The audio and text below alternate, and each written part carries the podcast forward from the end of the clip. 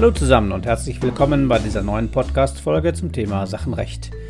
Mein Name ist Friedemann Keiner, ich bin Professor an der Universität Mannheim mit einem Lehrstuhl für Bürgerliches Recht, Wirtschaftsrecht und Arbeitsrecht. Ich möchte heute mit Ihnen den gutgläubigen Erwerb des Eigentums an beweglichen Sachen besprechen. In den letzten Folgen haben wir uns ja schon recht intensiv angeschaut, wie Eigentum vom Berechtigten nach den § 29 folgende BGB übertragen wird. Dabei haben wir gesehen, dass viele Probleme eigentlich bei der Übergabe liegen. Stichwort Geheißerwerb. Wenn Sie sich da unsicher sind, hören Sie sich doch auch noch einmal die Folgen 4 bis 6 an. Heute geht es, wie gesagt, um das Problem des Erwerbs vom Nichtberechtigten. Hier ist der Veräußerer weder Eigentümer der Sache, noch ist er nach § 185 BGB verfügungsbefugt. In diesem Fall stellt sich die Frage, wer soll geschützt werden, der Eigentümer oder aber der Rechtsverkehr? Machen wir uns dies als zentralen Konflikt der § 932 bis 936 BGB noch einmal klar. Der gutgläubige Erwerb nimmt dem Eigentümer sein Eigentum. Er verliert also sein Recht.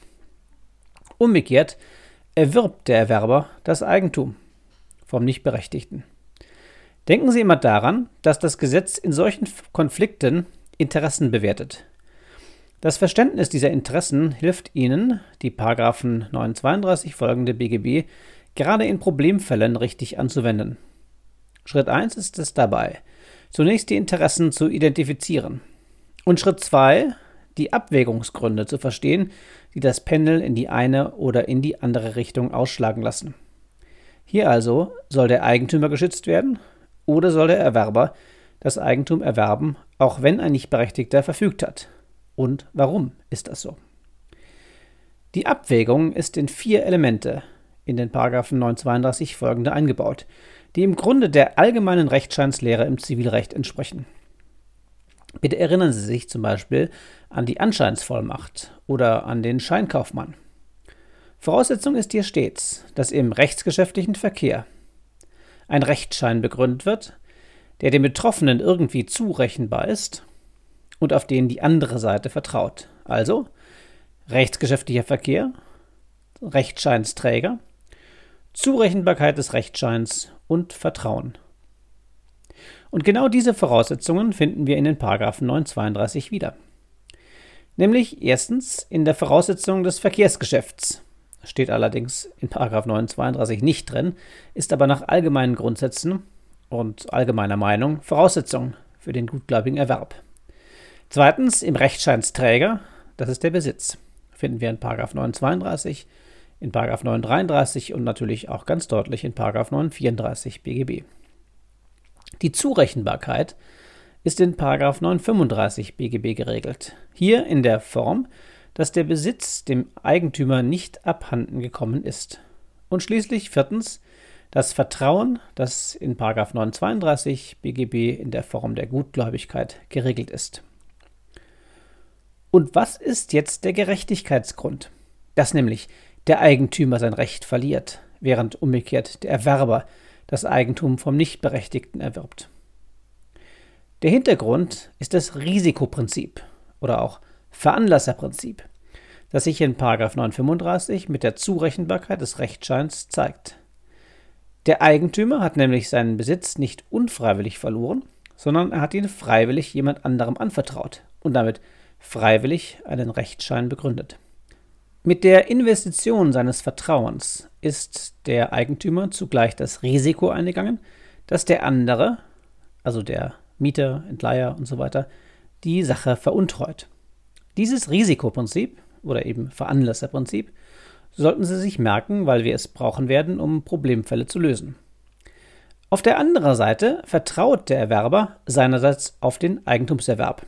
Und das ist die zweite Seite der Begründung, nämlich der Schutz des Rechtsverkehrs. Dieses Vertrauen ist schutzbedürftig, wenn und weil der Veräußerer Besitz an der veräußerten Sache hat, weil der Besitz ja bekanntlich nach § 1006 BGB einen Rechtsschein für das Eigentum begründet. Allerdings ist das Vertrauen nicht schutzwürdig, wenn der Erwerber grob fahrlässig ist oder gar weiß, dass der Veräußerer nicht Eigentümer ist. Hier liegt also kein schutzwürdiges Vertrauen vor. Nach diesen Vorüberlegungen wollen wir uns jetzt die einzelnen Voraussetzungen des § 932 und die folgenden Vorschriften genauer anschauen. Beginnen wir aber mit der Frage, wie Sie den gutgläubigen Erwerb eigentlich in der Klausur prüfen. Wenn Sie Zeit in der Klausur haben, dann gehen Sie wie folgt vor. Sie prüfen zunächst § 929 bzw. zusätzlich Besitzsurrogate und kommen nach Untersuchung von Einigung und Übergabe bzw. der Übergabesurrogate zur Frage der Berechtigung. Hier stellen Sie dann fest, dass der Veräußerer nicht Eigentümer ist und auch nicht nach § 185 Verfügungsbefugnis hat. Nun schwenken Sie, nach Verneinung des § 929, über zu § 932 und verweisen auf die bislang geprüften Voraussetzungen. Sie prüfen jetzt nur noch erstens Verkehrsgeschäft, zweitens Gutgläubigkeit, drittens eventuell weitere Voraussetzungen bei Übergabesurrogaten und viertens Abhandenkommen. Auf das Verkehrsgeschäft gehen Sie im Einzelnen nur dann ein, wenn der Sachverhalt wirklich dazu Anlass gibt.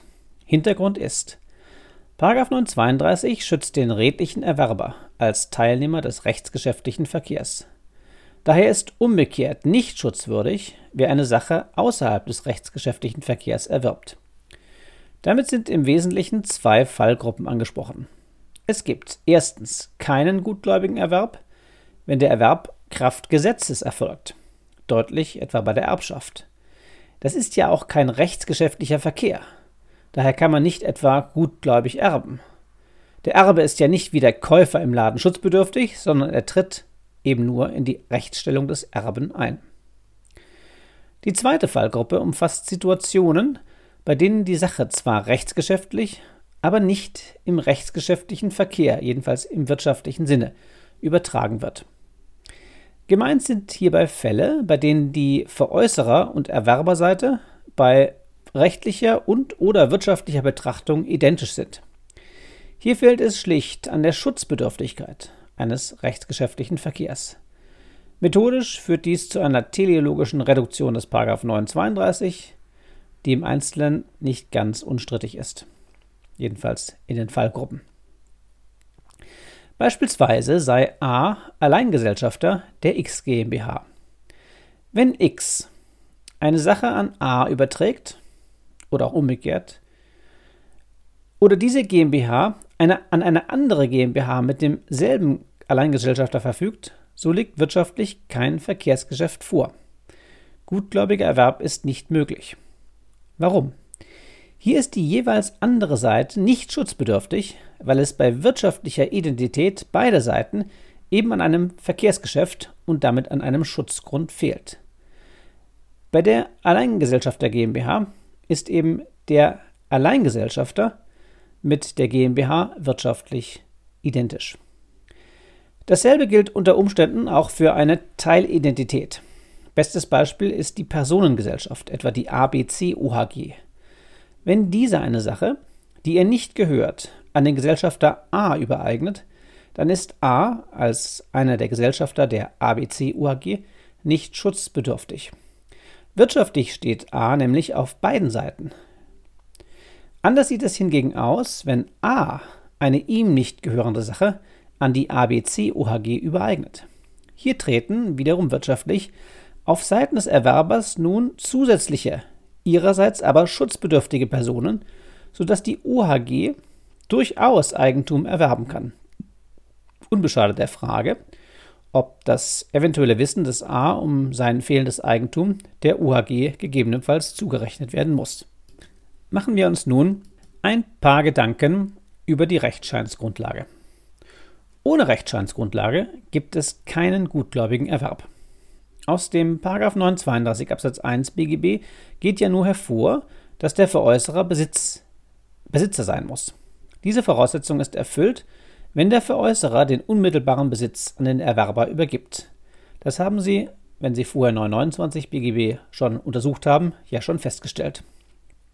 Aber wie sieht es zum Beispiel aus, wenn der Veräußerer mittelbarer Besitzer ist und dem Erwerber den mittelbaren Besitz dadurch verschafft, dass der Besitzmittler nunmehr für den Erwerber besitzt? Sie erinnern sich sicher an die Fälle in Folge 5. Beispielsweise, wenn der Einlieferer eine Sache an den Verwahrer gibt, der Verwahrer also Besitzmittler für den Einlieferer ist, Und der Einlieferer nun dadurch das Eigentum überträgt, dass er den Verwahrer anweist, für den Erwerber zu besitzen und Erwerber und Verwahrer ihrerseits ein Besitzmittlungsverhältnis abschließen. In diesem Fall liegt die Übergabe in der Neubestellung des mittelbaren Besitzes auf Veranlassung des Veräußerers. In diesem Fall haben wir mit der Rechtsscheinsgrundlage nun kein Problem. Aber warum eigentlich? Richtig, es liegt daran, dass auch für den mittelbaren Eigenbesitzer, hier also der Einlieferer, das Eigentum vermutet wird. Schauen Sie dafür noch einmal in § 1006 Absatz 3 BGB. Noch eine Frage. Wie ist es zum Beispiel, wenn ein Besitzdiener des Veräußerers die Sache hat, etwa ein Angestellter? Nun, hier greift § 855 BGB, nach welchem ausschließlich der Besitzherr Besitzer ist. Folglich wird das Eigentum hier nach § 1006 Absatz 1 BGB vermutet. Der Veräußerer ist also durch den Besitz legitimiert, auch wenn ein Angestellter die tatsächliche Sacherschaft ausübt. Gutgläubiger Erwerb setzt nun weiter voraus, dass der Erwerber, gutgläubig ist. Bezugspunkt der Gutgläubigkeit ist die Eigentümerstellung. Andere Defekte heilt § 932 BGB nicht, also zum Beispiel die Geschäftsunfähigkeit. Ist ja auch klar, für die Geschäftsfähigkeit ist der Besitz keine Rechtsscheinsgrundlage. Was bedeutet nun guter Glauben?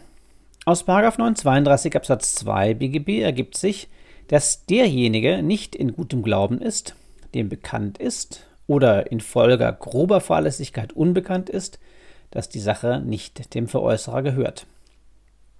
In Bezug auf die Kenntnis von der fehlenden Eigentümerstellung genügt es nicht, dass dem Erwerber die Tatsachen bekannt sind, aus denen sich die fehlende Eigentümerstellung ergibt. Entscheidend ist nämlich die rechtliche Wertung, also das positive Wissen um die Rechtsstellung des Veräußerers. Irrt er sich hierüber, liegt keine Kenntnis vor, aber der Erwerb kann gegebenenfalls an grober Fahrlässigkeit scheitern. Grobe Fahrlässigkeit liegt vor, wenn sich der Erwerber über die Eigentümerstellung irrt und dieser Irrtum auf einer besonders groben Verletzung der im Verkehr erforderlichen Sorgfalt beruht. Die Rechtsprechung nimmt dann grobe Fahrlässigkeit des Erwerbers an, wenn für ihn, auch bei nur durchschnittlichem Merk- und Erkenntnisvermögen ohne besonders hohe Aufmerksamkeit und ohne besonders gründliche Überlegung erkennbar war, dass die Sache dem Veräußerer nicht gehörte. Es drängt sich also hier irgendwie die fehlende Eigentümerstellung des Veräußerers auf. Dabei sind alle Umstände zu berücksichtigen. Zum Beispiel ein besonders niedriger Verkaufspreis, ungewöhnliche Umstände des Verkaufs, zum Beispiel der Verkauf einer wertvollen Geige in einem Hauptbahnhof, OLG München, oder von wertvollen Gütern auf der Straße, vom Laster gefallen, die fehlende Vorlage des Kfz-Briefs bei der Veräußerung gebrauchter Fahrzeuge, weil das eben verkehrstypisch ist. In all diesen Fällen liegen Umstände vor, die, so der BGH, mit auffallender Deutlichkeit auf die fehlende Eigentümerstellung des Veräußerers hinweisen. Wie immer sind bei den Sorgfaltspflichten besondere Kenntnisse des Erwerbers mit zu berücksichtigen, zum Beispiel berufliche Kenntnisse, etwa einer Bank oder eines Kaufmanns. Zeigen sich hier Umstände, die mit auffallender Deutlichkeit die fehlende Eigentümerstellung des Veräußerers indizieren, so entstehen insbesondere für den professionellen Erwerber Nachforschungsobliegenheiten. Der Erwerber muss dann die Rechtslage erkunden und prüfen, gegebenenfalls unter Hinzuziehung von Rechtsrat, und auf diese Weise die Zweifel an der Eigentumslage ausräumen. Folglich muss sich der Erwerber eines Gebrauchtwagens den fehlenden Kfz-Brief vorlegen lassen oder die Bank vor einer Sicherungsübereignung jedenfalls dann die Eigentümerstellung des Sicherungsgebers prüfen, wenn er sich erkennbar in finanziellen Schwierigkeiten befindet. Warum? Weil wer einen Gebrauchtwagen verkauft ohne Kfz-Brief, da scheint doch etwas nicht zu stimmen. Und bei einer erkennbaren finanziellen Schwierigkeit sind im Zweifel bereits alle Sicherheiten des Sicherungsgebers irgendwie anders verwertet. Eine spannende Frage ist hierbei, ob sich der Erwerber die Kenntnis von Hilfspersonen zurechnen lassen muss. Ist die Hilfsperson rechtsgeschäftlicher Vertreter, So gilt § 166 Absatz 1 BGB. Bei sonstigen Personen müssen Sie die Grundsätze der Wissenszurechnung anwenden, die nach herrschender Meinung auf einer analogen Anwendung des § 166 Absatz 1 BGB beruhen. Sie erinnern sich, Repräsentationsprinzip bei der Stellvertretung, analoge Anwendung auf den Wissensvertreter. Die Wissenszurechnung ist hier aber auf solche Personen beschränkt, die den Erwerber im Rechtsverkehr eben repräsentieren oder mit der Prüfung der Rechtslage betraut wurden.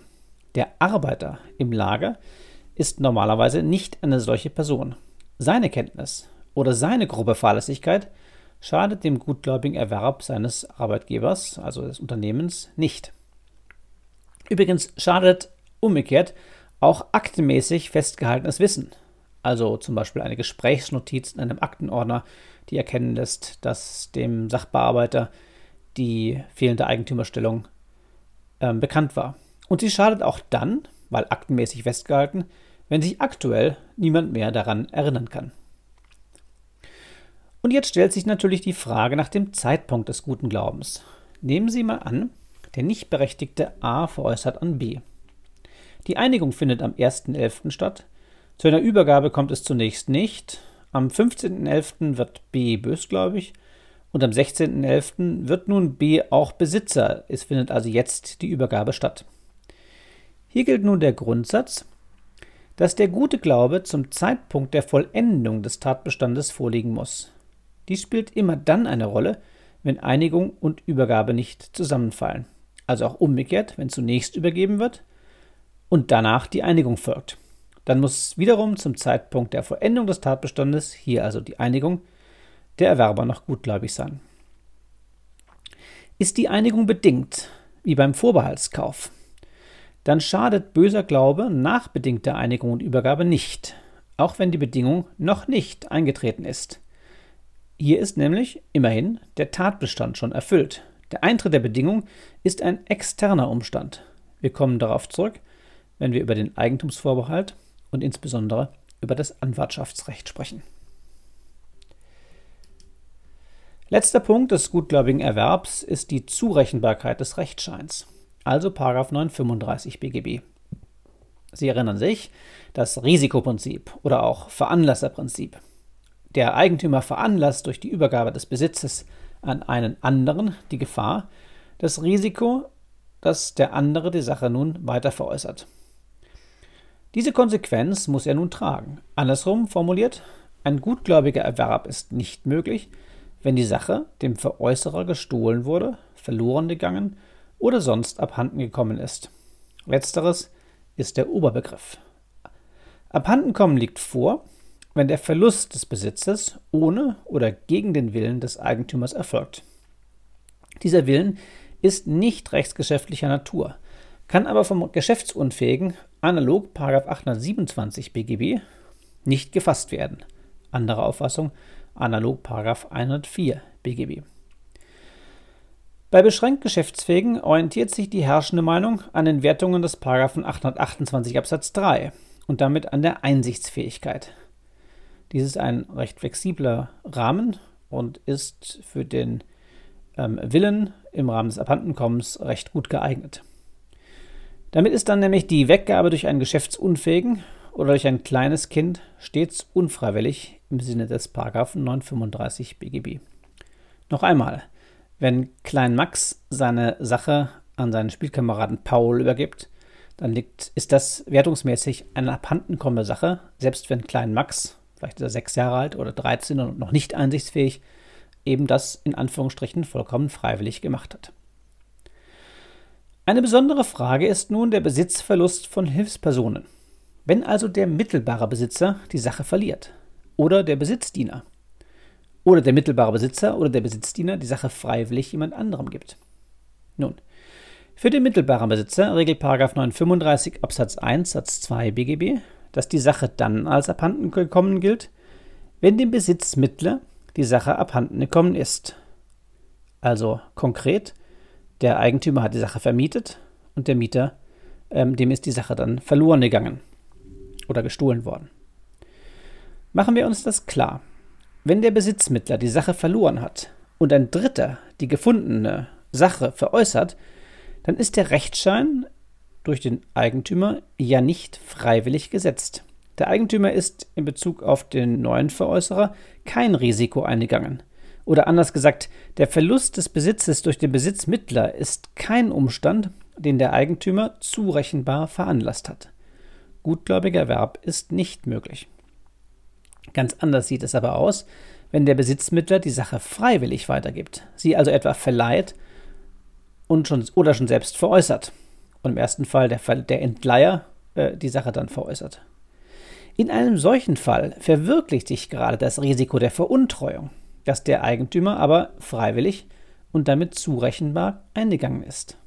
In diesem Fall gilt das alte deutsche Rechtssprichwort: Wo du deinen guten Glauben gelassen hast, musst du ihn suchen. Wird nun die unmittelbare Sachherrschaft durch einen Besitzdiener ausgeübt, so ist nach § 855 BGB, ja, wie wir wissen, nur der Besitzherr Besitzer. Hier ist die Sache nach § 935 Absatz 1 Satz 1 jedenfalls dann abhanden gekommen, wenn der Besitzdiener die tatsächliche Sachherrschaft ohne oder gegen seinen Willen verliert. Das ist unstrittig. Wenn der Besitzdiener die Sache aber veräußert oder weitergibt oder auch nur den Besitzdienerwillen aufgibt, dann endet ja die Besitzdienerschaft, dann stellt sich die Frage, ob die Sache deswegen dem Eigentümer abhanden gekommen ist. Die herrschende Meinung bejaht in diesen Fällen, anders als beim Besitzmittler, ein Abhandenkommen. Worin liegt der Unterschied? Geht nicht auch beim Besitzdiener der Eigentümer ein entsprechendes Risiko ein? So jedenfalls sieht es die Mindermeinung. Man kann aber dem, meine ich, die Wertung des § 855 BGB gegenüberstellen. Nur der Eigentümer ist Besitzer. Der Besitzdiener hat keinen Besitz. Subsumiert man die oben genannten Fälle unter dem Begriff des Abhandenkommens, also Besitzverlust ohne Willen des Eigentümers, so liegt das beim Besitzdiener vor. Beim Besitzdiener, nehmen Sie mal den Arbeitnehmer, ist es nun ganz anders, weil er ja den Weisungen des Arbeitgebers unterliegt. Das rechtfertigt es, die weisungswidrige Aufgabe des Besitzdienerwillens als unfreiwilligen Verlust des Besitzes zu werten. § 855 BGB ist jetzt ja nun nicht mehr anwendbar, mangels Besitzdienerwillens. Noch einmal wertungsmäßig. Mit der Übergabe der Sache an einen Leiher oder einen Mieter geht man eben ein höheres Risiko ein, als bei der Übergabe an einen Arbeitnehmer. Im ersten Fall veranlasst man den Rechtsschein, im letzten Fall nicht. Darüber kann man aber natürlich streiten. Abschließend nun zum § 935 Absatz 2. Das Gesetz macht hier eine Rückausnahme für Sachen, deren Verkehrsfähigkeit höher bewertet wird als der Schutz des Eigentümers. Daher ist der gutgläubige Erwerb von Geld, gemeint sind damit offizielle Zahlungsmittel, nicht Sammelmünzen, weiter Inhaberpapieren oder auch öffentlich versteigerte Sachen selbst dann möglich, wenn sie dem Eigentümer abhanden gekommen sind. Noch einmal, hier bewertet also das Gesetz den Verkehr höher als den Schutz des Eigentümers. Bei Geld ist das offensichtlich und sofort verständlich, um eben die Umlauffähigkeit von Geld besonders gut zu sichern. Denn bedenken Sie, wenn eine Sache abhanden gekommen ist, kann tatsächlich nie mehr rechtsgeschäftlich Eigentum an dieser Sache erworben werden. Das wäre für Geld nun ganz ungünstig. Übrigens, nebenbei bemerkt, ein gesetzlicher Erwerb, etwa durch Ersitzung, ist natürlich auch bei abhandengekommenen Sachen möglich. Lassen Sie mich für heute abschließen mit einer Problematik, die vor 2 Jahren im Staatsexamen in Baden-Württemberg gelaufen ist und erstaunlich viele Examenskandidaten nicht richtig oder jedenfalls nicht ganz richtig gemacht haben. Hier hatte der Eigentümer jemandem ein Auto geliehen. Da der Entleiher das Auto zu Geld machen wollte, sprich verkaufen und übereignen, hat er dem Eigentümer die Zulassungspapiere gestohlen, insbesondere also den Fahrzeugbrief. Richtig ist das eigentlich die Zulassungsbescheinigung Teil 2. 2 Punkte nun zur Erinnerung. Zur Übereignung eines Kfz ist die Übergabe des Briefes nicht erforderlich. Brief und Auto sind 2 unterschiedliche Sachen. Erinnern Sie sich, darauf haben wir schon mal kurz rekurriert. Das Eigentum am Brief geht analog § 952 BGB mit der Übereignung des Autos über. Ist also eine Folge der Übereignung des Autos. Aber die Übergabe des Briefes ist auch hierfür nicht erforderlich. Zweitens, wird der Brief nicht vorgelegt, wird das in aller Regel Anlass zur Nachfrage geben, weil es eben üblich ist, dass der Brief mit übergeben wird. Und das hat dann zur Folge, dass in vielen Fällen entweder der Erwerb sowieso scheitert oder eben ein gutgläubiger Erwerb mangels Vertrauens auf der anderen Seite ausscheidet. Ist nicht immer ausgeschlossen, aber in der Regel scheidet dann ein gutgläubiger Erwerb aus. In der Praxis lässt sich einfach deswegen kaum jemand auf den Erwerb eines Kfz ein, wenn der Brief nicht vorgelegt wird. In unserem Fall war also der Pkw ausgeliehen, der Brief aber gestohlen. Frage, ist gutgläubiger Erwerb nun möglich? Das Problem könnte beim Abhandenkommen liegen und hier können wir zunächst wieder feststellen, der Pkw ist nicht abhandengekommen. Hier hat ja der Eigentümer ein Risiko gesetzt, den Rechtsschein veranlasst. Der Rechtsschein war ihm deswegen zurechenbar. Der Brief hingegen ist eine andere Sache und nicht etwa Rechtsscheinsträger für das Auto. Auf das Abhandenkommen des Briefes kommt es also schlicht nicht an. Der Eigentumserwerb, gutgläubig, nach § 932 war möglich, die Voraussetzungen waren ja erfüllt. So, damit sind wir am Ende mit der heutigen Folge. In der nächsten Folge behandeln wir den gutgläubigen Erwerb bei Übergabesurrogaten. Das wird dann ein wenig anspruchsvoller und wir wollen uns dabei auch ein paar Klassiker anschauen. Die Flowtax-Entscheidung, die Fräsmaschinenentscheidung und den Hemden-Fall. Für heute danke ich Ihnen für Ihr Interesse. Wenn Sie noch mehr wissen wollen, schauen Sie gerne in mein Lehrbuch. Dort finden Sie diese Probleme des heutigen Podcasts nochmal behandelt in Teil 3, § 13. Und wenn Ihnen dieser Podcast gefällt, dann hinterlassen Sie doch gerne eine gute Bewertung, damit auch andere dieses Angebot leichter finden können. Ansonsten bleiben Sie dran und viel Spaß und Erfolg beim Nacharbeiten und bis zum nächsten Mal.